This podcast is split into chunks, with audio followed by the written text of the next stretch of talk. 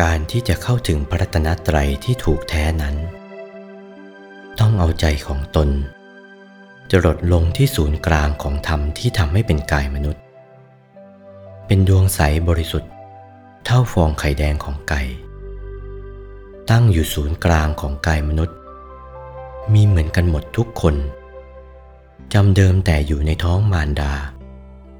ใจของกุมารกุมารี จรดจี้หยุดนิ่งอยู่ตรงศูนย์กลางของดวงธรรมนั้นทุกคน ตรงศูนย์กลางของดวงธรรมมีว่างอยู่ประมาณเท่าเมล็ดโพหรือเมล็ดไทรใจของกุมารหรือกุมารี ก็จรดอยู่ศูนย์กลางนั้น ผู้ที่จะเข้าถึงพระรัตนตรัย ต้องเอาใจของตนไปจรดอยู่ที่ศูนย์กลางกายของตนนั้น แล้วทำใจให้หยุด หยุดในหยุด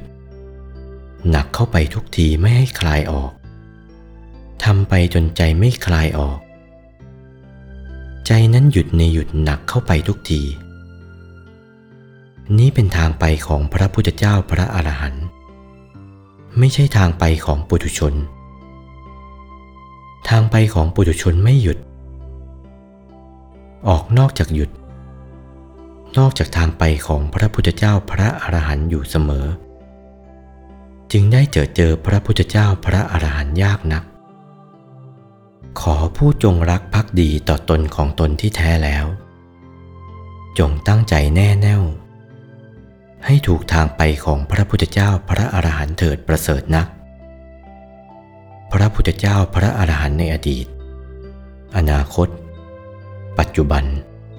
ไปทางเดียวเหมือนกันทั้งหมด เพราะฉะนั้นพวกเราที่จะเข้าถึงพระรัตนตรัย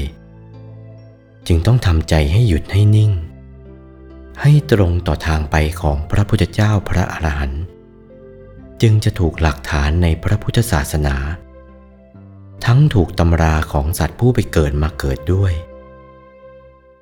สัตว์ผู้ไปเกิดมาเกิดเข้าสิบไม่ถูกก็ไม่ตกศูนย์ เมื่อไม่ตกศูนย์ก็ไปเกิดมาเกิดไม่ได้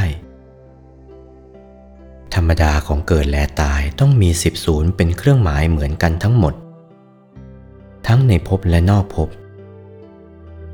การที่จะเข้าถึงพระรัตนตรัยก็เหมือนกัน ต้องเข้าสิบศูนย์เป็นชั้นๆไป จึงจะเข้าถึงพระรัตนตรัยได้ดังแสดงมาแต่ต้นเป็นชั้น ๆ มาแล้วทุกประการ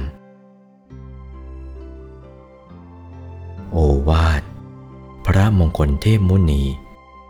หลวงปู่วัดปากน้ำภาษีเจริญ